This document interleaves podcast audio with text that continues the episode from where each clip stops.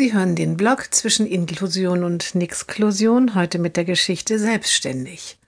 Der Junge ist in einer berufsvorbereitenden Klasse, gemeinsam mit anderen jungen Mädchen und Jungs mit Behinderung. Die Klasse soll auf eine Tätigkeit auf dem ersten Arbeitsmarkt vorbereiten. Die Sonderpädagogen haben den Lehrplan überarbeitet und Schwerpunkte gesetzt. Vor allem Selbstständigkeit ist ihnen wichtig. Beim Lernen, bei der Arbeit auf allen Wegen. Alle Praktika sollen die Schülerinnen und Schüler selbstständig erreichen. Deshalb haben sie für den Jungen den städtischen Bauhof ausgesucht. Dort soll er sich bewerben. Selbstständig. Wie soll das gehen? fragen die Eltern in einem Elterngespräch.